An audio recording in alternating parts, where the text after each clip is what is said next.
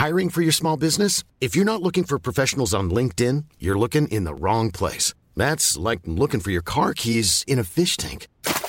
LinkedIn helps you hire professionals you can't find anywhere else, even those who aren't actively searching for a new job but might be open to the perfect role. In a given month, over seventy percent of LinkedIn users don't even visit other leading job sites. So start looking in the right place. With LinkedIn, you can hire professionals like a professional. Post your free job on linkedin dot com slash people today. Many of us have those stubborn pounds that seem impossible to lose, no matter how good we eat or how hard we work out. My solution is PlushCare. PlushCare is a leading telehealth provider with doctors who are there for you day and night to partner with you in your weight loss journey. They can prescribe F D A-approved weight loss medications like Wegovy and Zepbound for those who qualify. Plus, they accept most insurance plans. To get started, visit plushcare.com slash weight loss. That's plushcare.com slash weight loss.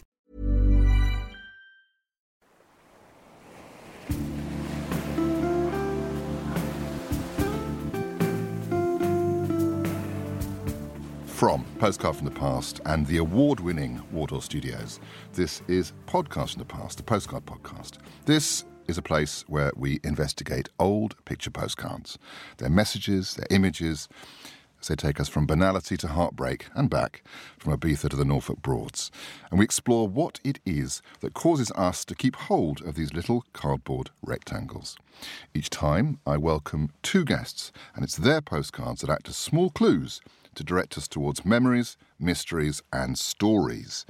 I'm Tom Jackson. I'm delighted to say that today my guests are two writers, Nige Tassell and Gail Renard. Gail and Nige, welcome to Podcasts from the Past. Thank, Thank you. you, Tom. Now, uh, Gail Renard is a BAFTA award-winning writer, performer and producer. Um, her work includes various B B C, I T V, Channel four comedy and children's series, as well as books, films, radio and stage plays, including uh, work with uh, an alarming uh, place to be, The World of Puppets, Monty and Co. Um, and I suppose what drew my attention to, to Gail uh, is her book, Give Me a Chance, uh, based on her, her own true story, how she snuck into John Lennon and Yoko Ono's famous Bed-In for Peace um, in Montreal to get an interview for her school newspaper. And, well, she'll tell us more, but ended up as the youngest part of the Lennon-Ono entourage for eight extraordinary days. And Gail joins us today bearing a Montreal postmark. Oh, yes, very so much. Still with you?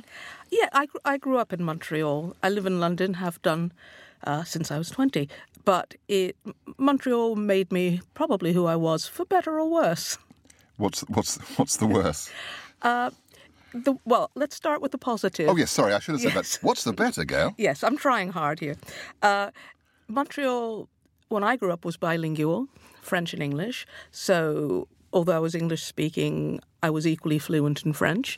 Uh, and it's wonderful to have two languages, two cultures. That's a very real thing, isn't it? Oh, yes. Well, the bad news is that uh, it became, when I was growing up, like Northern Ireland. Right. Because uh, of the separatist movement, who wanted uh, to separate from Canada by violent means. So there were about two hundred bombs. Good Lord. In a period. And Montreal is a small place, and the English part of it is smaller. So that bit I don't love as much. Right. Which I could imagine would be a good reason for you to feel sympathy with the the, the peace movement that John Lennon was trying to totally, kick off. Totally. And that was a little part of the reason he chose Montreal, but also because he wasn't allowed into America. Right, so just over the border, effectively. Yeah, it was about four or five hundred miles from New York City, right. So it meant people could cross over because, of course, no internet. Yeah. Uh, so people would come physically, and that was it was very clever of him to have chosen that. And very fortuitous for you. Yes, yes. Yeah. I never thought I would... You know, sort of... Although I saw the Beatles in concert when I was ten. Did you? Yeah, they came to Montreal. And then all touring stopped when the, when the Troubles began. Uh, but... Uh, so I had seen them and screamed and done all that. But uh, I never expected to be near a Beatle, much less end up being friends with one. No, who could? Who could ever, ever, ever imagine that, really? Now, Gail, do you still send postcards? Yes, I do. I love postcards. Uh, very often, as a lot of people do, as thank yous. Yes. And I'll include them in letters if, if if I'm sending a script or something like that. Although when I did it, when my book came out, uh, I had a stack of postcards that I was sending to people with complimentary copies, uh, until my publisher said, "You are using penguin postcards. We are not penguin. Will you please stop that?" I'm sure all publishing houses see themselves as a great brotherhood, surely. uh, they didn't. Unbelievable. You didn't have your own. You should have, should have printed your own. Exactly. They did give me sort of slips to right. say with that. And I thought, they're not postcards. Well, you know what to put in your contract for your next book. Yes. Very good. Now, Nige Tassell, his work has appeared, I could list a load of newspapers, but all the broadsheets you want to, to look at, he's written for them. Um And also various music uh, publications and also football publications. But his books, um, again, covering often those uh, areas, uh, music and sport, include the latest one, which is Whatever Happened to the C eighty-six Kids. Um, now, I, I imagine listeners will be, be familiar with the C eighty-six cassette, which was... You had to send off for it? You had to... You had to send off your your, your little um, cut-out coupon, is that right? That's right, yeah. You had to send, I think it was two coupons in successive issues. It, it was it was, it was put out by, from the N M E. Yeah. And you had to send a two pounds ninety-nine postal order, which, if you were a teenager without a bank account, couldn't send a cheque. You'd have to go down to the post office. Unbelievable. And and, and, and get, get this slip of paper given back to you. Send it out. And it was a compilation that the N M E used to put together a series of, of cassette tapes, um, maybe three or four a year that you would send off mail order-wise. Um, started in nineteen eighty-one with one called C eighty-one, um, with the C representing like a C ninety cassette. Uh, so C eighty-one, which was a roundup of music from nineteen eighty-one. And then C eighty-six, five years later, um, yes, was a roundup of all lots of lots of skinny skinny boys with electric guitars uh, who were slightly too young for punk. Maybe their, their older siblings were into punk. Yes. And so they were kind of this... Came out with kind of post-punk, uh, floppy fringes. Era and yes, very much floppy fringes, stripy T-shirts. Um, um, you know, God help us if there was a war. Types, you know, really wouldn't wouldn't wouldn't be great, great, great in, in conflict. I feel very, um, I feel very seen with this actually, Nige. Stripy T-shirts and floppy fringes. I, I, unfortunately, this is entirely my era. It's mine as well, you know. I, I was I was slightly too young for punk as well, so I was seventeen when this came out. Oh, right. So this is this was my sort of time. So you have bands like Primal Scream, uh, The Soup Dragons, Half Man Half Biscuits, uh, The Wedding Present, Age of Chance, all the bands that John Peel was playing on Radio One. You're, late night you're listing the successful ones, of course. They are the successful ones. The more interesting parts. So what I what I did in the book was was go in search of these these people who were in their early twenties at the time, now in the late fifties, early sixties, to see, you know, some some went on to have huge success, others became driving instructors and teachers and scientists. And and hearing those stories is actually more interesting than the ones who, who did have a taste of rock and roll fame. Yes, I was, I was trying to describe the book to someone, and it, to some extent the whole thing is about education interrupted.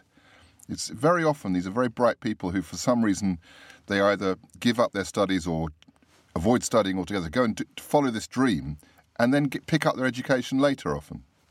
Absolutely. A lot of them go back into education as mature students because at seventeen, eighteen, they thought, let's give the band a go. And if if I have one regret in my life, it's that I didn't give a band a go. Oh, no. I had a band, I had a band for two hours one afternoon.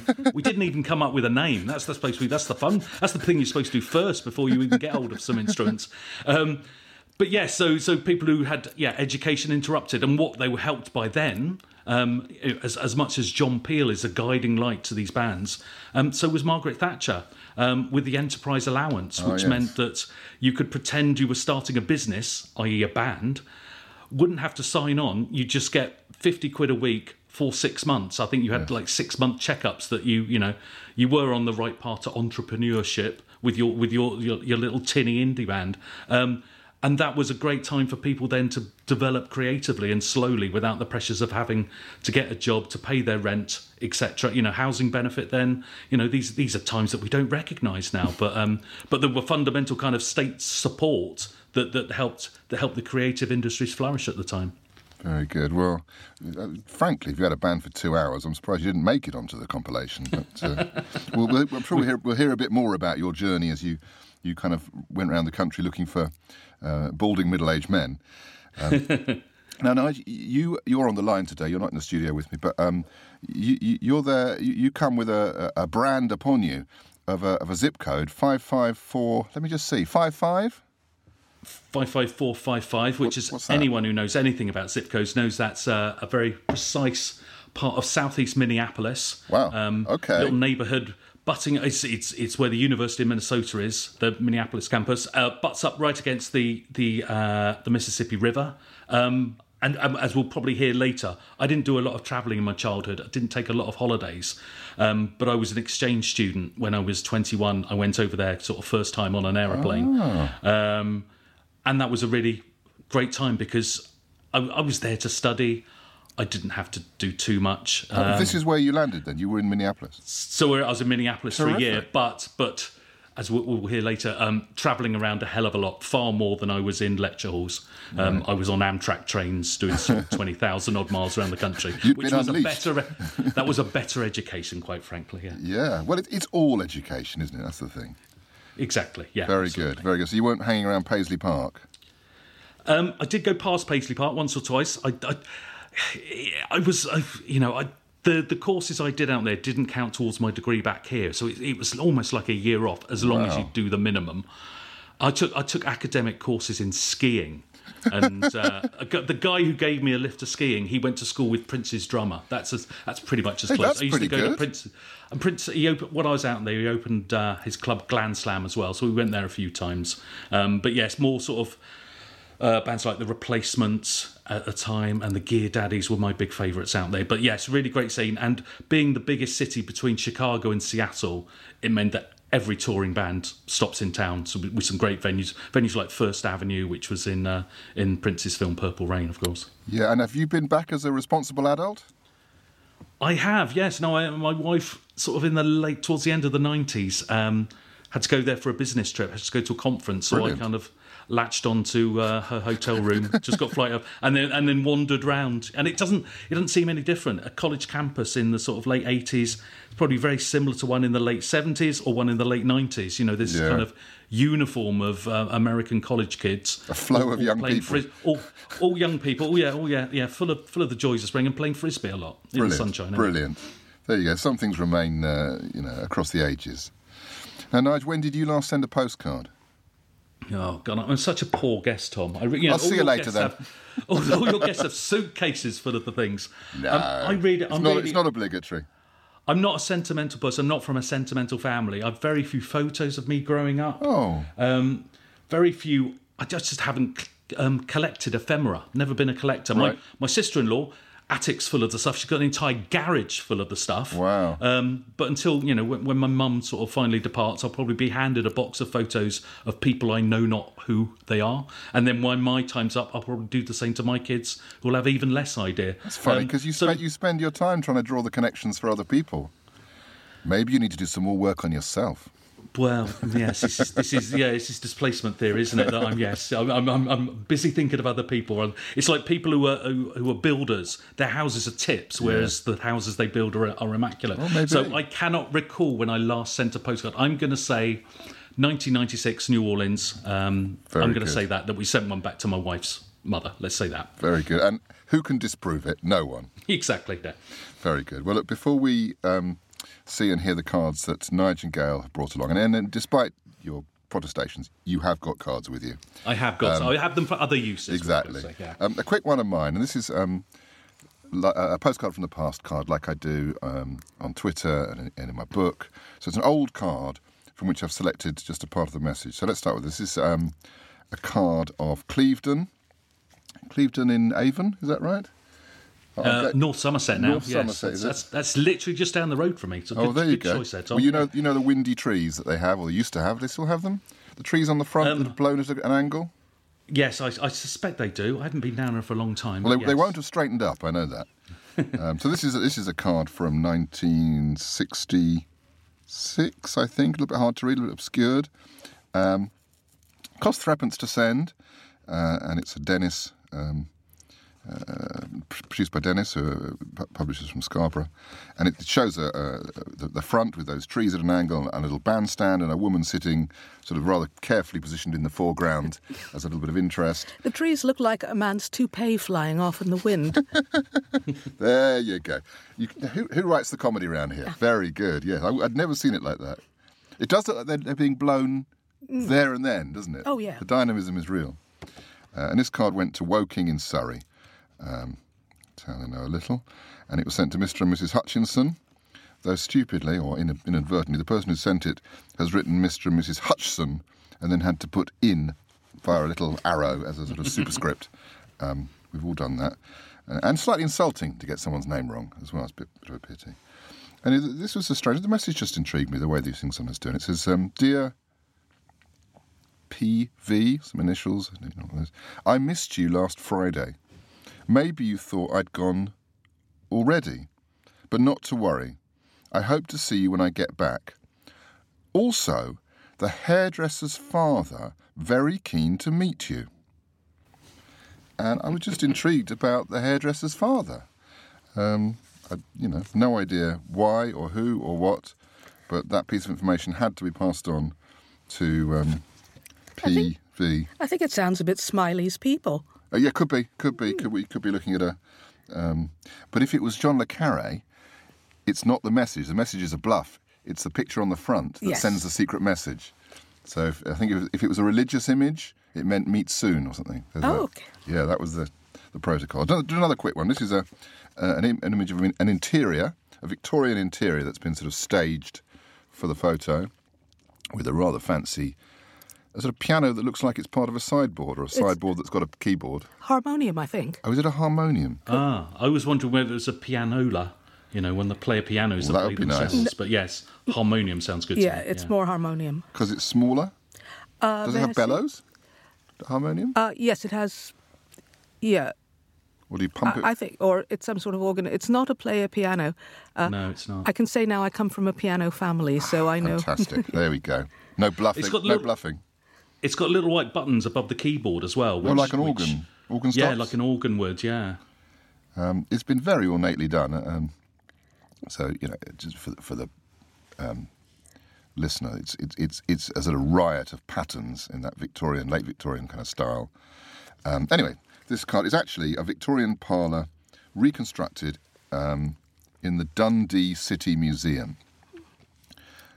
I think it's probably nineteen seventy-three, from the rather faded uh, postmark, sevenpence, uh, sent to Castleford in West Yorkshire.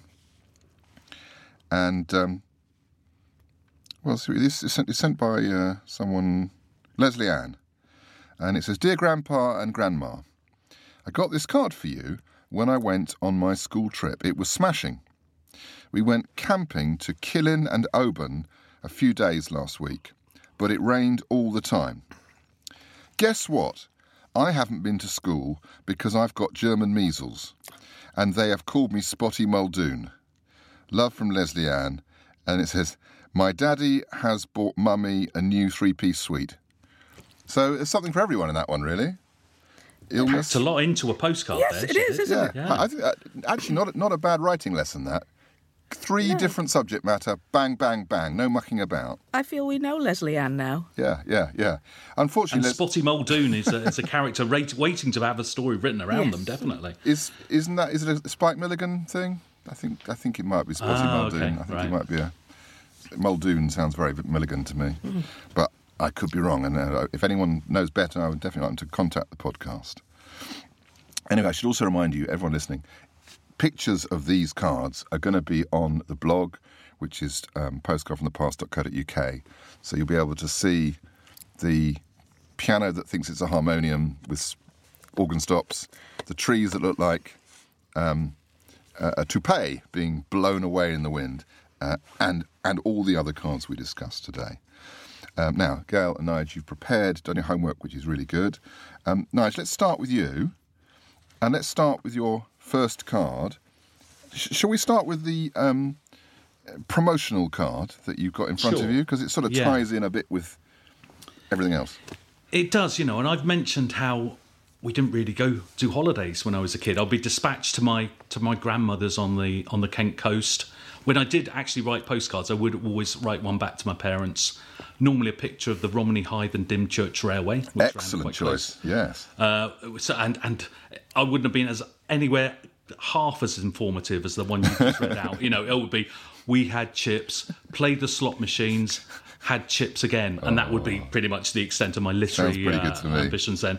Um, and so... so postcards for me, the ones that I do have, I've tended to collect over the years and use them as wall art. Yes. So I, my postcards don't have any nice messages on the back. They are they are purely functional, and, and the, the two I've, I've got today both have remnants of blue tack in the corners oh, on the on the reverse. Badge of honour. Uh, so that they've done service in various kind of home offices Brilliant. Over the years. Brilliant. Um, and this one, yes, it's it's it's postcard. Not as a means of communication in that's going to be sent to someone, but in terms of promoting something. So um, this is a card I collected when I wrote my very first book um, back in twenty thirteen. In fact, it's it's from a couple of years earlier than that. Um, my first book was a book called Mister Gig, which found me getting back into live music. Um, I'd moved to the country, we'd had kids. I've got a live music background from early in my life, being a roadie and, and a promoter and various things. Um, and live music, to me, seemed to have changed. Suddenly, bands used to go on tour to sell records, and now the other way round. Now, the, the live circuit was where the money was in the age of the download and, and the free, you know, everyone getting getting stuff uh, surreptitiously for free online.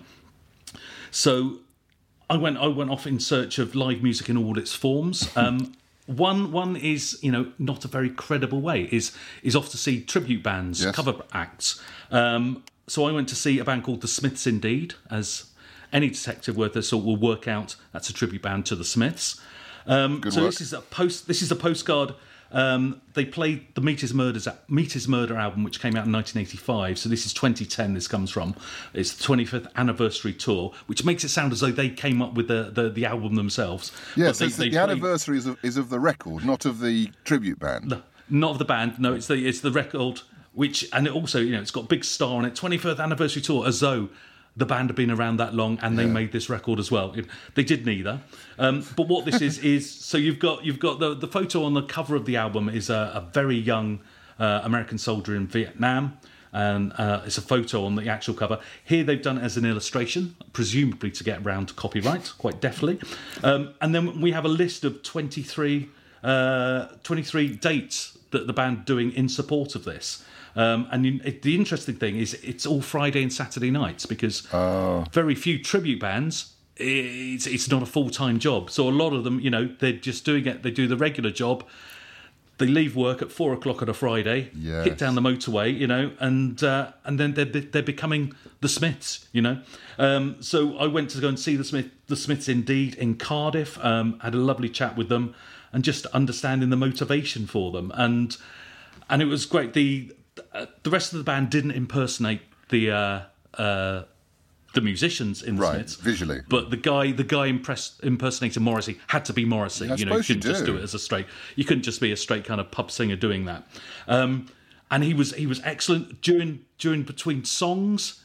He would have Morrissey's inflections and kind of you know quips to absolutely down to a T, which is remarkable because his name is Jürgen and he comes from Belgium. Good Lord, which is brilliant. Um, That, so that, this that, is, sounds, is, that sounds like a Smiths lyric. It does, doesn't you know, it? It's it, the it buck-toothed totally girl does. From Luxembourg. I was, yeah, I was a singer called Jürgen from Belgium. Yeah, yeah. Uh, sorry, I'm sure I've heard appalling, that. Appalling impression there. Sorry. Um, so this is kind of a memento for me, but also the interesting thing of a flyer for a, an event or something, which is very ephemeral. Yes, you know, chucked on pub tables in record shop doorways. Is on a postcard, yes. so it, it no no one's going to then chuck that away in the nearest bin. They go, oh, actually, that will look quite good in my yeah, kitchen or something. Yeah, the sheer aesthetic and quality of it is, is is what gives it life at the time. Exactly, and then every time you go to the fridge, if you've stuck it with a magnet on the fridge, you go, oh God, yeah, I should go and see that band sometime. I've heard good things about them. I'll put, so I think it's I'll a really, put that, really put that ham away and... because meat is murder. Yes, that carcass, that carcass of meat. That uh, yes, yeah. Um, but I think I think that's a really interesting way, and, and you know, and for that reason, I've held on to it. You know, I would have. Were this just a paper flyer at the time, I would have taken it for research purposes to write that particular chapter, and then probably got rid of it. But the fact that it is, you know, it's a nice illustration, um, lovely colours on it. And, and it, you know, from me saying I'm not a sentimental man, this does take me back to that, that first book. It. And, you know, all my books since have had an element of travel. And I think it's probably because there was a lack of travel in my childhood, right, that, that that's the way I've gone. And, and that first book did all right. And that, that was the gateway to doing uh, another eight so far. And the Smiths are kind of the sort of chimera of an elephant in the room of your new book, really, of, of the C eighty-six kids, in that they're the ones who sort of got away and they were on Top of the Pops. And they, they, that sort of guitar sound, that kind of introspective thing, really does sort of hang over the ones who didn't quite make that impact, surely. Absolutely. You know, I think everyone sees that, oh, the Smiths can do it. And the Smiths were a couple of years ahead of these other bands. And, you know, they're on Top of the Pops by, by late eighty-three, early eighty-four. Um, that you could do it. And they were on an independent label. They were on Rough Trade at the time. And they're having top ten hits. And so lots of bands probably thought, oh, look, we don't have to compromise our values. We don't have to wear Dayglow snoods or whatever and you have highlights in our hair in order to actually have that success and play music that's credible and that, that, that the cool kids like as well, you know. Um, and a lot of these bands did appear, they appeared on kids' telly at the time. Yes. Um, you know, on the Wide Awake Club and on Hold Tight, the, the old uh, I T V kids show. They, they, for them, there was there was no... no difficulty with being kind of a John Peel late night favourite, but also, you know, playing in front of a load of kids at Alton Towers on Hold Tight. Some some of these, I mean, it's, it's kind of telling that you call them the C eighty-six kids, because some of them kind of held on to childhood in a way. There was some, some of the, I know that a lot of musicians didn't like it, but there was often a bit of a fey, slightly sort of childish feel about them. Even the names yeah, and you... the... Yes, you know, the, the the kind of second wave that came after. So C eighty-six became a kind of subgenre itself of indie music, or, or even the point at which indie music itself was defined. And as soon as you've, you've put a date on a scene, it's outdated yes. straight away. So it was a straitjacket for a lot of people who, you know, took a long time to kind of escape its its kind of negative connotations, because as soon... as much as it was current and popular, it soon went out of favour just as quick as it had arrived. Um, and so a lot of them were kind of left in limbo. And, you know, there was a second wave of, you know, wearing hair slides, lots of cardigans, you know, yes, cardigans. Not, not quite flowers in the hair, but, you know, getting getting that way. You know, the names like the Jasmine Minx and, and, and stuff like that. You know, it, this this wasn't punk. This was very much the the punks, you know, softer, gentler, younger brothers and sisters. There's thirty or so people in the book. All happy, all happy to kind of, and I always went to go and see them on their home territory, what they do now as well, as much yes, as possible. Yes, that, I think that's um, the interesting bit in a way. When you, when you, those are the bits that I enjoyed most, when you sort of revealed what, how they earn a crust, really. Exactly, you know how they. I'm always interested far more on the descent. It's, if a band's had its peak, it's the descent, and what they do as they come yes. down the mountain rather than on their way, their yes. way, their way up. And someone's already written that first bit anyway, so. Yes, exactly, exactly. So, yes, I went in search of them now and uh, had lots of fun doing it. Brilliant, brilliant, very good. Now, I think we're going to stick with um, ambitious young men playing music. Um, Gail, what's the first card that you've got on your doormat? Well, this is a Beatles postcard. Oh, and good. As you can see, I will read the back of it. Uh, it's, it is pristine at the back, but I will read what... Uh, what was printed. One of Ringo's first appearances with the Beatles at the Cavern Club, Matthew Street, Liverpool, nineteen sixty-two. Now, this is a special card to me because I only just realised I had it. Right. And also, um, I have I have a lot of Beatle things left over from my fan days, just right. as well, because I'm writing a new Beatles book, and I'm, that's going to be in it as well. Good. But... Uh, this was part. This was only sent as part of the things to members of the British Beatles fan club. Right. Now, this is where it's. A, you, as I said, I grew up in Montreal, and there was a Canadian Beatles fan club, which nothing personal was rubbish. You, you paid. you paid your money. You got your card, and that was that was your lot. Oh, really? And I heard of all these fantastic things because the Beatles were very generous to their British fans, including. At Christmas, they recorded a Christmas flexi disc. Of course, yes, yes, yes. For, for, for many years. Yep. And I thought, I want this. And fortunately, I have a cousin living in London. Good work. And even at the age of eleven, I had the sense of mind to ask her to join the fan club for me. On, on your behalf? Yes. So my, my behalf, her address. Yes, very good. So everything got sent to her, and she very kindly passed it along. Uh, and I hope I've been grateful ever since. So you would get packages in Montreal that had come from, I guess, the London office to your cousin that, who was where? Yep. Uh, who was in London. In London, and then out to you. Yep. And it was fantastic because I have a set, which I, again... I'm only discovering it's my game, What's in the House. Uh, I've got, I think, the complete set of the Beatles fle- Christmas Brilliant. Flexi discs Brilliant. In perfect condition because I was one of those kids, and probably still are, that took care of my things. Yeah, yeah. So this postcard is one of that, and there was a set of them. Uh, but so it symbolises to me that I was good at getting around rules very early on in life, uh, but also... Yeah, I, that's the producer in you, definitely. Uh, I think that was just the fan as well. Yeah.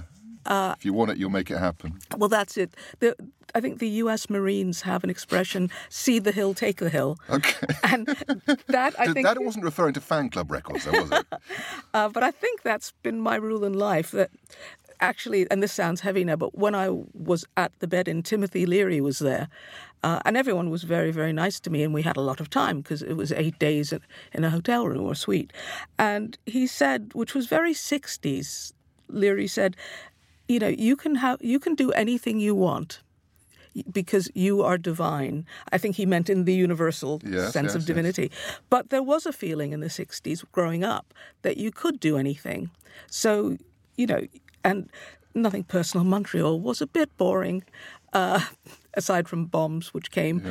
Yeah. so uh, I fell in love with the Beatles. I first heard them when I was ten, and it was like, I mean, it's everything they said. The world changed from black and white to Technicolor. Uh, the lights went on because I had an older brother who had listened to Bobby V and Bobby Rydell and... all that sort of thing. And I thought, okay, but is that it? Mm-hmm. And then... Didn't I, connect? No. And when I first heard the Beatles, I went, what is this? Even at that tender age. And uh, it was before they broke on Ed Sullivan and all the rest. Right. And thanks to my wonderful cousin, she had sent me one of their fir- the, the first Love Me Do E P. Wow. And uh, so you you were ahead of the game in yeah, your community. Very much. She also sent me a Cliff Richard E P, and no no disrespect to Cliff, but he didn't do the, it the for me. The bigger name at the time, I'd have thought. Yes, and she probably preferred him. Yeah, yeah. Uh, but, uh, you know, he, he was old. To me, he seemed old by then. Yeah, yeah. Because also looking at the postcard of the Beatles, one always has to remember... The, how young they were. Yeah, yeah. Because at this point, George was probably, what, nineteen, Paul was twenty, the others yeah, were twenty-one. Yeah, yeah, yeah. Uh, and this is about just before you know, Love Me Do hit. It's the confidence of youth, isn't it? You can see it. Well, they'd they'd spent a couple of years going back and forth to Ham- yeah, Hamburg yeah. and playing Every Hour God Sends. So they were blooded in that sense. Oh, yeah. I mean, this was not a manufactured boy band. No, no. These were, I mean, if you saw McCartney do his gig at Glastonbury uh, this year, three hours yeah, without... Yeah. Never mind without a stop, without a loo break, without a zip of water. I yeah. couldn't have done that. No, I couldn't do it watching it. So. No. So on television, I might add. Yes. Uh, so the the Beatles were always very, very special to me. Um, and it's a, it's a nice souvenir to have for all the reasons. And it's pristine on the back and still. And this, this was an exclusive for the fan club, this yes. postcard. So there, oh gosh, you there was one didn't... of three, wow. but this one, I thought, showed it. And also it's nice because if you notice, uh, Ringo's drums have, it says on his drums, it's a very jerry-made, somebody wrote or used sticky tape oh, to yeah. put Ringo Starr. Ringo Starr with the blob instead of the O. Yes. Yes. It's, the branding isn't complete yet. No, and they're in the cabin. They don't have their suits. No, so they're sweaty. It, yeah, and it's not long. And John's kind of have, making some joke to Ringo. It's back of his head, yes, isn't it? Yeah. It's a very candid shot. It's not a press shot in a proper sense. No, I mean there was no press then. It no. would have been, you know, whether it would have been Brian by then because they're actually dressing alike. Yeah, they've got the outfit, haven't they? Uh, but no, no jackets. But have you ever been in the cabin? I haven't. What is it? Can, is it genuinely still there? No, no. It's the cabin. It's, it's rebuilt, isn't it? It's you can't believe it's not the cabin. Okay. Uh, the cavern is now, the original cavern is now part of the Mersey Tunnel uh, right. for the train, for right. Mersey trains. But over the road is another dank cellar. Right. That'll that, do. And you really do. It's. I mean, I do recommend going to it because you get the atmosphere. But also, it was, I think Epstein described it as a, I mean, a cellar full of noise exactly. and, and sweat. Yes, yes. And that's exactly what it is.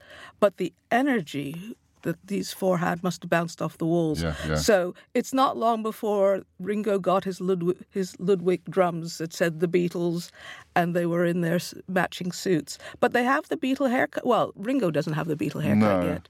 But he's got a very odd haircut, a lot mm. of hair, basically. Basically, I think he didn't have a haircut. No. Uh, but uh, if he had a quiff, it's collapsed. Yes. Maybe that's the sweat. Yeah. They're they're on the edge yeah. Yeah, yeah, of yeah. who they became. Transitional moment. Yeah. Which is... One one thing I noticed as well, um, you've, you've got Paul, you've got George, you've got John, all in their waistcoats. Yes. Now, because of the way that Paul and George are in this picture, you can't see Ringo's arms. No. So you can't see the white shirt. So it almost looks like he's wearing a dark school jumper. yes. yes. With that mean. haircut, he's got his tie is so far down, it's at least at least one or two buttons of his shirt undone. And the fact that he's got his drum kit with his own name, it looks like he's just been, oh, our drummer's gone away. Oh, I've got some drums. And he's run home from yeah. school, brought them in, because he, he he looks really unfeasible. I mean, they all look unfeasibly young. But but just, just the way that the... the How they how they're standing on stage, it makes it look as though he's he's not part of the front three. He's no. like a, an interloper who's just kind of appeared. You're very right, because it would have been around this time that they were recording "Love Me Do," and I, I sound so nerdy that I know all this, yeah. but I've just been researching again from the book.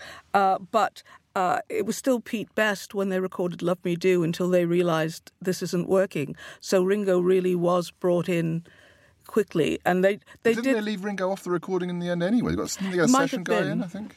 Yeah, but he was in the other, uh, he was in the, the B side and right. the other things. But they did say the moment they played with Ringo, because he he's such an incredible drummer. Yeah, uh, that they knew it was right. They yeah. that they all came. That's when they became the Beatles. So it's nice to have the moment before. It's it's fantastic. Now, for people who don't know, just very briefly, I think you, you've just got to outline for us how you ended up spending eight days a week, spending eight days with John Lennon, because this is, you know, this is not a normal thing to happen to people. No. Well, as I said, I grew up in Montreal, and I heard on the radio John and Yoko had come to Montreal, and you, my first thought was, why? Voluntarily? sixty-nines? Uh, yes. Yeah. And because not a lot happened in Montreal. And I thought, I knew where they were staying, in a hotel downtown, and I thought, you know, run down, Montreal isn't that big, run downtown, grab a bus, and just have a look. You know, maybe I could catch a glimpse of them. And of course, already the fans were surrounding the hotel, and I thought, no chance. And then what they very helpfully did was they put a sheet outside their window with "Love and Peace" or something. Oh, like so, a demo kind of thing, like a protest sort of sign. Yep. Yeah, so I could see, I, I could count, and I could count how many floors up they were, and uh, sneaking into the hotel and dodging, get got onto their floor, waited for the guard to go for a sec, knocked on the door, and Yoko answered. Because that's the miracle. Yes, it, so many oh, people totally. would have wanted to do it, but yeah. that's the bit where you actually made it happen. It was, yeah. I mean, I still don't believe it. And uh, and Yoko answered, and I just quickly, can I have an interview for my school paper? And to my greater surprise, she said yes, come in. Wow. And greater still was, I was standing with John Lennon, and you go, okay. Um, but we hit it off right away. Uh, John and I shared a sense of humour, which was lovely. And also he was starving and I had a chocolate bar. uh, so that, that, That's a good reporter's trick, isn't it? It is. In Have Canada, in Canada, you don't go out. My handbag still is packed for every eventuality oh, in case okay. of blizzard. Right, right, right. Uh, so um, we hit it off and we did the interview, which was the best interview my school paper ever got. I bet it was. Uh, better than the hockey team. Uh, not to hockey lovers. And, um, you know, we got to talking, and it's a long story, but it ended with them asking if I wanted to stay for all eight days to help out. Amazing. Just just one of those things that you can't ever imagine happening. No, but with my mother's permission, obviously. Good. Uh, but, uh, yeah, front row seat to rock history. Just yeah. just to be there and be, be taken seriously as a sixteen-year-old uh, and as a woman, because yeah. I was still a girl, and they were, you know, it, it, they were they were... all of them. It was a great time. I was very lucky. And they were as supportive as you would have hoped? Yes, totally. That's and, fantastic. Yeah, and we stayed in touch after as well. So, very uh, good. Very, I mean, so, I learned so much from John that I still use. Brilliant, brilliant. Yep, even just in... because I was chair of the Writers Guild of Great Britain, and now I'm I'm treasurer. I, I finally found out where the money is. But, uh, you know, organising... John taught, the Bed-In was all about organisation yeah. and marshalling troops. Well, I was thinking about it the other day, having read your book, I was thinking that uh, people are very interested at the moment about how you work with the media, how you create events, how you make mm. things happen, how you gain attention. I was thinking of that, uh, the stunt that um, Joe Lycett was doing oh, yes. recently. It's just interesting how you kind of try and capture the moment or, or catch people's imagination. And and I think if you were, if you were writing the history of P R events or protest events or events that capture... Lennon has a chapter for himself, I think. Definitely. He was he was a Don Draper of the sixties as well. He, I mean, but it was all carefully worked out. John was a genius, uh, and people don't give him credit. He didn't just... people go, oh, he, they were lying in a bed for all eight days. It was all worked out. It sounds hellish from the book. Is that by the end, it sounds uh, really quite it got stressful. Uh, yes, it was. Uh, which is why I didn't, you know, sort. I thought, this is fine, but I'm going now. Yeah, uh, the tranquility kind of just yeah, disappeared as I'll the go, week went by. I'll go back to my life. Uh, but it worked. The whole thing was, it worked. Um, you know, they had a, a march on Washington. There was a, oops, a huge peace march, march on Washington uh, in December of that year with a half a million people. Singing Give Peace a Chance. Yeah, create an anthem. That's a trick, isn't it? That's, that's uh, a big well, part of it. Well, that's what John wanted to do. He said he wanted to create an anthem that would last for all times. Yeah. And he did. And that's part of my thank you, is to keep his message, you know, John and Yoko's peace message out there, and also remind people about why it was done and his anthem. Brilliant, yeah. brilliant. Well, look, there's there's far too much to talk about about that book in yes. this podcast. I would say, if you want to hear, to understand Gail's story, get get the book, Give Me a Chance, because she takes it through in a very straightforward way, through the eyes of this young teenager, um, as this kaleidoscope of events unfolds in front of her, with Lennon, Ono, Timothy Leary, Allen Ginsberg, all Petula Clark, all yes. kinds of people turning out. It's, it's um, I, I recommend it.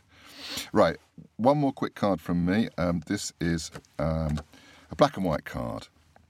We're going from the sublime to the ridiculous, but I'm not afraid to do that. This this has a nice um, decal edge, you know, and the, the edge is all waffly and um, um, sort of uh, in and out like a wave. Uh, it's a nice image uh, of, of, of Bournemouth. It says the Pier Approach and Bay, Bournemouth, black and white card, nineteen fifty-nine. We're going back a while. Uh, sent to Ilford in Essex, and it was written by someone called Margaret, and she's writing to the girls. Now, I think the girls might be at school, or there's some school friends. Uh, my eyes always light up when I see cards written by um, teenage girls or young girls to their friends, because they're always the sort of cheekiest ones. Boys at that age didn't send postcards, so I don't see them. But the girls, you, you always get something sort of playful, and then sort of muck about a bit. So she says, the weather has changed for the better, and I've caught the sun quite a bit. My back, arms and face are covered in small sun blisters. So uh, what we would now call serious sunburn, but anyway, mm. she called it sun blisters. She says, I managed to cover those up on my face with makeup. My poor feet itch all the time, as they also have caught the sun. And all I do is scratch, scratch, scratch, scratch, scratch, scratch. Sheila M, as you know, I said I'd phone you on Sunday morning, but it may be about two after dinner. If this doesn't suit you, write here and tell me. As in the morning, I must have a bath and wash my hair as I'm going out after dinner. So there you are, Margaret, uh, filling in the girls on every bit of her skin complaints and her plans for the day. It's quite nice that she scheduled her bath. Yeah, yeah, I do that. I can't see you next month. I'm having a bath. So many days in advance. It's amazing. Yeah, yeah. Well, it may be if she's in a guest house, she may have had to book it, actually. Can I have a bath tomorrow wow, morning? I don't yeah, know. Yeah, um, yeah. yeah I but mean, also washing one's hair, especially, if, you know, it, if one had long hair, or in her case had had to set her hair in the fifties. Maybe. That was a big deal to set it and dry it. Uh, so good luck. I hope I hope her sun. I was going to say I hope her sunburn. It sounded carcinogenic, so I hope yeah, she I hope was she all right. Yes. Yeah, I mean, um, I do find on these old cards that sunburn and suntan are used interchangeably. Um, Uh, people nowadays, we're very convinced sun t- sunburn is a really bad thing. We think sun suntan is quite a bad thing. But um, they, they just say, oh, I'm, I'm hoping I'll sunburn. I thought, no, you're not. It's horrible if you get burned. Anyway. I'm Sandra, and I'm just the professional your small business was looking for. But you didn't hire me because you didn't use LinkedIn Jobs. LinkedIn has professionals you can't find anywhere else, including those who aren't actively looking for a new job, but might be open to the perfect role, like me.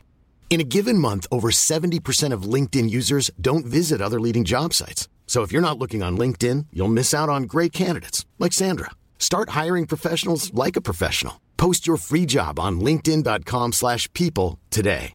Hey, Dave. Yeah, Randy. Since we founded Bombas, we've always said our socks, underwear, and T-shirts are super soft. Any new ideas? Maybe sublimely soft. Or disgustingly cozy. Wait, what? I got it. Bombas. Absurdly comfortable essentials for yourself. And for those facing homelessness. Because one purchased equals one donated. Wow, did we just write an ad? Yes. Bombas. Big comfort for everyone. Go to bombas dot com slash A C A S T and use code ACAST for twenty percent off your first purchase. Hey, it's Ryan Reynolds, and I'm here with Keith, co-star of my upcoming film, If, only in theaters May seventeenth. Do you want to tell people the big news? All right, I'll do it. Sign up now and you'll get unlimited for fifteen dollars a month and six months of Paramount Plus Essential Plan on us. mint mobile dot com slash switch. Upfront payment of forty-five dollars equivalent to fifteen dollars per month. Unlimited over forty gigabytes per month. Face lower speeds. Videos at four eighty p. Active Mint customers by five thirty-one twenty-four get six months of Paramount Plus Essential Plan. Auto renews after six months. Offer ends May thirty-first, twenty twenty-four. Separate Paramount Plus registration required. Terms and conditions apply if rated P G. You're listening to Podcasts from the Past, the Postcard Podcast. My guests today are Nige Tassell and Gail Renard. Now, here's a surprise. We've received a postcard. Uh, it's a picture of the oldest chemist shop in England. I just, who knew there was a chart of the second oldest, third oldest? Anyway, this is the oldest chemist shop in England, which is in um, Knaresborough. And this card says, uh, the mystery voice was the voice of Douglas Fairbanks Junior Uh, he said in this interview when he was asked if he had wanted to follow in his father's footsteps as an actor. Well, I'm sorry, Mister Wall, that's the wrong answer. Aww. On with the postcard stories. Now, Nige, what's the second card you got for us today? I, so I can smell fish. yes, yes. If this was a scratch and sniff postcard, it, it wouldn't be that pleasant. Oh, if only, um, if only. um, again, this is no message on the back. Again, bought by me for a bit of wall art, blue tack remnants on the back. Um, this is a, a lovely black and white shot uh, of a street view in New Orleans, um, place I've been visited several times and, and, and loved intensely, um, of the Broadview Seafood um, outlet. Uh, which boasts boiled crayfish, live crayfish, fresh shrimp, fish and crab. Um, it's a particularly sunny day and there's a couple of people outside, short sleeves, hats on. I don't know whether these are the proprietors or they just happen to be visitors. They're proprietorial. Um, they're, they're certainly propri- but I would, I'd imagine they'd have aprons oh, or yeah. overalls or, yeah. you know, and some sort of fish guts all down them. Maybe they're the best, um, best customers. They they look very well turned out. I mean, the guy on the left, his T-shirt is particularly pristine and white. Might be the start of the day before they've they've got into the fishy business. Um, and this is a picture taken by uh, a New Orleans photographer called Kerry McCafferty. Oh, yeah. Um, and I bought I bought a whole load of hers last time I was there. So, again, these have adorned um, off various office walls over the years. And And I've done a little bit of detective work online. Oh, go and, on. and this particular Broadview Seafood still exists. It is still in exactly the same place. Oh. This is a shop taken in nineteen ninety-three. Right. Um, it's in the seventh Ward in New Orleans. So it's a, it's a few miles north of downtown in the Gentilly neighbourhood. And I've kind of worked out what it is. I mean, Kerry seemed to take lots of pictures of street. I mean, New Orleans is is a dream for photographers because so much is, is happening. So if you're a documentary photographer, a photojournalist, you're there taking pictures, and obviously then realise, hold on, we could, we could, we could, I could sell these. And uh, so I think what she's done now, its location, this particular establishment, is just a few blocks from the uh, the fairgrounds racecourse right. in New Orleans. Now I know of this not for uh, for horse racing, but because every year uh, over two weekends. They, it's it's the scene of the New Orleans Jazz and Heritage Fair, ah. which has loads and it was especially big in the late seventies, in the seventies and eighties, um, where every musician in New Orleans would play. There'd be loads of stages, oh, really, um, and they would be you know pretty primitive affairs. You know, a little bit of scaffolding, some planks, so everyone is really close to it. So you and the sh- the photography of that particular event is astonishing because you get, especially the sort of stuff in the seventies, you get these very era specific people in the crowd who are right there. You know, there's no security guards, and then a pit, and then a barrier, and you know the front row is is fifty yards away. Everyone is right in the thick of it, and the photographers seem to have free reign to just get on stage and take pictures of people like, you know, Professor Longhair yes. or the Neville Brothers, wow, you know, wow. or, or loads of Cajun and Zydeco bands. Nice music. Now, I I think Kerry is en route there when she's taken this picture um, because it's just a few blocks away. It's right. not a neighbourhood you would go oh, to. I see. To go and take some pictures. You, you would say round the French Quarter if you wanted to take some tasty pictures to stick on a postcard to sell to, to, uh, to tourists. So I think she's just walked along here, seen these two guys outside, possibly having a smoke before they get stuck into the fish guts, um, just taking their picture. They've probably thought nothing more of it. She's looked back at her negatives in the dark room. Oh, yeah, this this one's, this could make a good photo, good postcard. Sold it. And then, you know, thirty years later, three people are talking on a thing called a podcast. Who knows whether these guys are still with us? Who knows whether, you know, other than this quick five-second shot as Kerry then walked on yeah. up, up to go and see all the music, um, would would be there in my hand in rural Somerset thirty years later. Frozen frozen in time. The fish, Absolutely. The shrimp, the shrimp was fresh and the picture is frozen. The only sad, yeah, the only sad good. thing is it says boiled crab and live... Is it boiled crab and live crab? Live crayfish. Oh, crayfish. Because if you're a literate crayfish, you knew what was coming. Oh, yes. And yes. that's sad. You look, at, you, so look cruel. Acro- you, you look across the kitchen and go, oh, oh, if that's the noise crayfish make. Oh. And sh- but, um, shrimp is what we'd call prawn, isn't it? Because it's bigger. Yes, it's, yeah. that's right. But yeah, crayfish yeah. is crayfish. It's a big thing. Now, this is this is particular. I mean, there there is a little bit of personal uh, significance to this because I bought this when I went. We went there. I mean, my wife went there in nineteen ninety-six. Um, for sort of three weeks, big three week wow, trip to New good. Orleans and southern Louisiana. You know, lovely. This is you know pre kids when mortgages were low and you had a thing called disposable income. Amazing. Um, and this was the occasion that I last ate any any flesh. Oh, I see. Basically. Oh, well, and, so you were put um, off by the live crayfish sign. I wasn't put off. I uh, Jane's been vegetarian for a long time before that, since she was she was a kid. We'd always eaten vegetarian, but I said, look, I'll, I'll give it up once I've gone and had another Cajun chicken poor boy sandwich, um, which I did. I remember that last one. Oh. And then in the, whatever, well, now twenty-six years later, yes, not no crayfish, boiled or live, has passed my lips. Very good, very good. Well, I think uh, you've got a sort of memorial then here. Absolutely, yeah. What could have been, but you know, I'm, I've never been one for seafood, and I, I, I, I wouldn't like the smell of that place. I have to say, it's not, it's not alluring. The, the fruits of the sea, yes, no, not yes. for me, thanks. No. Oh well, I think it's it's a it's a nice card, and it, it's a particular genre, the sort of art art photograph card. So it's still a tourist postcard, clearly for for visitors like you, but but it also has a kind of consciously artistic feel to it.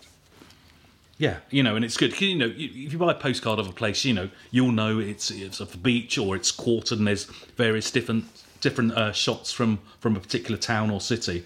So I just love this snapshot, and the f- fact it's got people in it as well. You know, it's not somewhere tourists would go. No. You know, it's not it's not a quaint um, French Quarter townhouse. It's just a rough wooden building. It's got a bit of a balcony there, but it's adorned. You know, it's got paint, all, all, all their, their menu is effectively in large white paint on their windows. You know, it's, it's signage is definitely it's functional, isn't it? It's, it's function, fun, functional is everything about this. You know, it's it's alluring. If you're just hungry and you like the word crayfish yeah. about three foot high, then, then yeah. this place is for you. Well, I'm a great believer in clarity in advertising. I think that's a good thing. You know.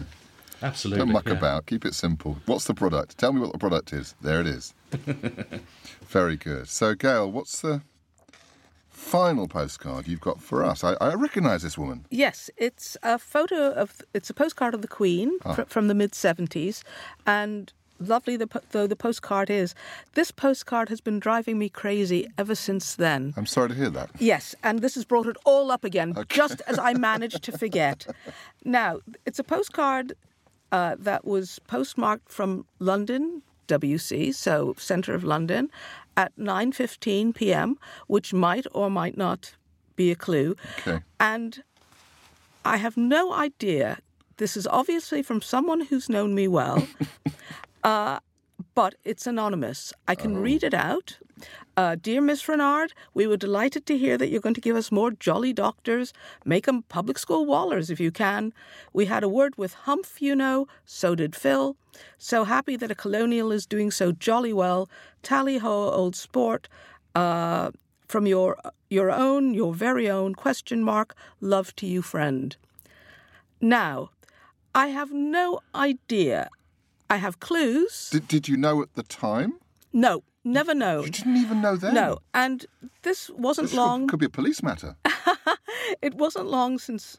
I mean, I was in Britain. Uh, I was very, very lucky because one of the first things I wrote was...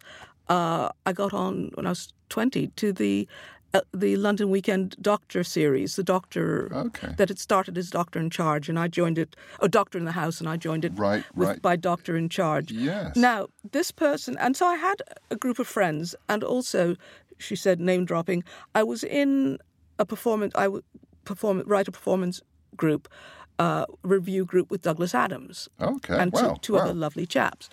And... And I thought, this narrows it down to my flatmate, who was an actress, right. to the people, in the, the, the three guys in my review group. I was close to the Py- Monty Pythons. Uh, and it was process of elimination. It is not the handwriting of any of the Pythons, because no. I knew that okay. I, I have postcards from them, knew it well. Uh, I thought it might be someone from the review side, and I can never find out. And... I showed it to friends, and I was meeting with one of the chaps f- from the review group. Dear friend, we were having lunch, and I've just found the card again, and I thought, I will take it along. I will catch him. Yeah, yeah, yeah. Finally. Uh, yes. And over lunch, I passed him the card, hoping to see a glimmer in his eye that went, ah. And I said, do you recognize this? And he went, no, and went on eating. Oh. And I thought... And it's driving me. They it, they knew my address. They'd obviously been to the house, my old address, because they had the name of the house as well as the address. It's nice writing. It is. Uh, they knew about Humph, who was Humphrey Barclay, who was the producer of Doctor. Right, right. They knew about Phil, which is my friend Phil Redmond. Okay. Uh, who I wrote the pilot of doc, the Doctor at Sea series with. Right. Uh, so there are lots of... It's not Phil's handwriting. Postmarked... middle of London at nine fifteen. Now, had it been my flatmate, my lud, Christine was in a... She was in a little night music, but at nine fifteen she would have been on stage. Or if oh. there would have been... Oh, but it would only be... It wouldn't... It, it would could be still stamped. Have gone to the letterbox at that time. Yes, no, got... but she was never that organised, and she never bought a stamp in her life, so she oh. would have had to ask me for one. It sounds like a writer to me, some, the, the mucking is. About bit of it. It's, it feels like someone's mucking about. But it's driven me crazy that I still, after all these years, I am putting it in my next book because maybe someone will recognise it. Yeah. I even thought... Let me double-check Douglas's handwriting, yes, yes. which is easy to do because he signed so many things, yes. and go, it's not Douglas. No. So, and I don't know, it was probably too much energy for Douglas. Uh, God bless him. So it's, it. you can see, it bothers me. Well, it's, it, it's not an actor, because he's saying make 'em public school wallers. Yes. So there's an actor who, who, who could play the public school part. And if you make them public, he might get a part. I didn't, mm. yeah. That's Com- actor-comedian, huh? I didn't really, yeah. I, I associate, it sounds terrible, we were comedy writer-performers, but yeah. not actors. Yeah, oh, I see. So uh, if anybody, if that rings a bell, or if you want to confess, please get in touch with Tom. Well, exactly. Now, people can absolutely get in touch via the blog, uh, postcard from the past dot co dot uk, and they send me the information, and then I will sell that information to Gail at a large fee. As it seems to be very fair to me. So yes, it seems fair. We, we can... There's no reason why we can't make that work. Well, it it, it it intrigues me because I spend a lot of time going through boxes of old cards where I have no idea who's written them. I have clues. I, I normally know who they're sent to because there's an address on, but don't really know who they're from. But that's because they've come to me via a circuitous route. They've, they've been people's attics, and they've found their way into cardboard boxes and found their way to me. No wonder they've sort of had their provenance fallen off them over time. But this has come straight to you. And it's a mystery from the word go. And I've never known, never known, and showed it to friends and all the rest, and still it will continue to drive me crazy. I, f- I feel like I've sort of got unfinished business today now, because everything else, uh, you know, Nige, in his classically nicely written style, has tied everything up with a bow, it made perfect sense, I understood the story, and you leave me this with this dangling, life, dangling. L- life is never neat, Tom. No, no, no. But you didn't have to come here and remind me of that. Well, no, I, I I love it. I love a mystery. Mysteries are better than solutions normally, so I think that's that's very good. And especially as, you know, the, the Beatles stuff is such a perfect story that that, that, that, that is crystallised in the past, and then you leave this as a, as a vibrating uh, confusion. Very good. Thank you. Thank you both. And thank you both. Thank you, Nige. Thank you, Gail, for, for these cards, because, you know, you've done your homework. You, you've prepared something for us, for the listeners. It's really kind of you. Um, I, I, I said the same thing. I never know where the cards will send us. Um, another quick reminder for listeners at home, you can see these cards. Um, and I think in, in, in Gail's case, we might get the message side as well. Yeah. Um, on the blog, postcard from the past dot co dot uk. Now, before we let Gail out of the studio and Nige back to his writing room, um, we normally end the show with, with, with, with one of these. Um, Gail's in the studio, so she gets to see it. Um, here, have a look at this one. Ah, oh. Oh. So if you could tell us, t- tell the tell the listener what you got there. It's a oh, it's German. Uh, it's a phonoscope, which is la, in French la carte musicale or die Tundelen uh, Ausschnitt card, which is basically a record card um, that you, you could put on your gramophone in this case. And it's oh my, this I would love to hear this. It's uh, fr- it's disc normal. forty-five tours. Alexander's Ragtime Band. I don't think it's very disc normal, but anyway, it says no. It's disc normal. Oh, this is wonderful. Where did you find it? Oh, well, I couldn't possibly reveal that. It was sent to me by an anonymous person, possibly Douglas Adams. Well, young young Tom next door has, has worked hard with this, and I think he's created a digital version. Wow. Which, if we listen carefully, we may be able to hear what this piece of cardboard sounds like. Crackly, mainly. There you go. Brilliant. It's not bad, is it? That, I mean, that's much better than I thought a postcard would be. I think it's good for a piece of cardboard. Mm. I mean, it's shiny cardboard, but... But not as good as a Beatles Flexidisc. No, and not a million miles away in no. terms of technology. Um, and in fact, Flexidisc... It's, it's, it's a... It's a forebearer of the C eighty-six cassette as well. There you go, there you go. Nicely played. Now go find the people who did it, Nige. Yeah, well, I, I do know that the, the, the people on these records are always anonymous, the performers.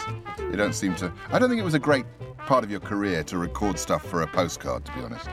But um, you don't get a credit like you got on your, on your um, crayfish postcard of the photographer. Yeah. Audible postcards, though, that's the future, yeah. surely. Yeah. Yeah. Terrific. We could call them phone calls. No, hang on. Well, there we go. As um, the, the lake and the pre-Alps at uh, Lugano continue to rotate at exactly forty-five R P M. That's it on this time for Podcasts from the Past. I'd very much like to thank my first-class guests for sharing the postcards from their pasts, Nige Tassell and Gail Renard. Thank you both. Thank you. It's thank a pleasure. And thank you for listening. Bye for now. Thank you.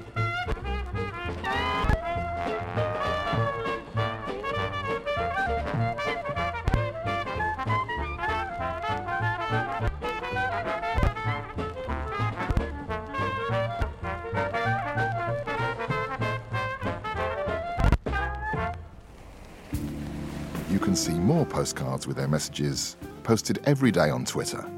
Do follow me, at Past Postcard. And you can buy the book, Postcard from the Past, by me, Tom Jackson, at Amazon and all good booksellers. And if you're looking for podcast production, check out wardour studios dot co dot uk.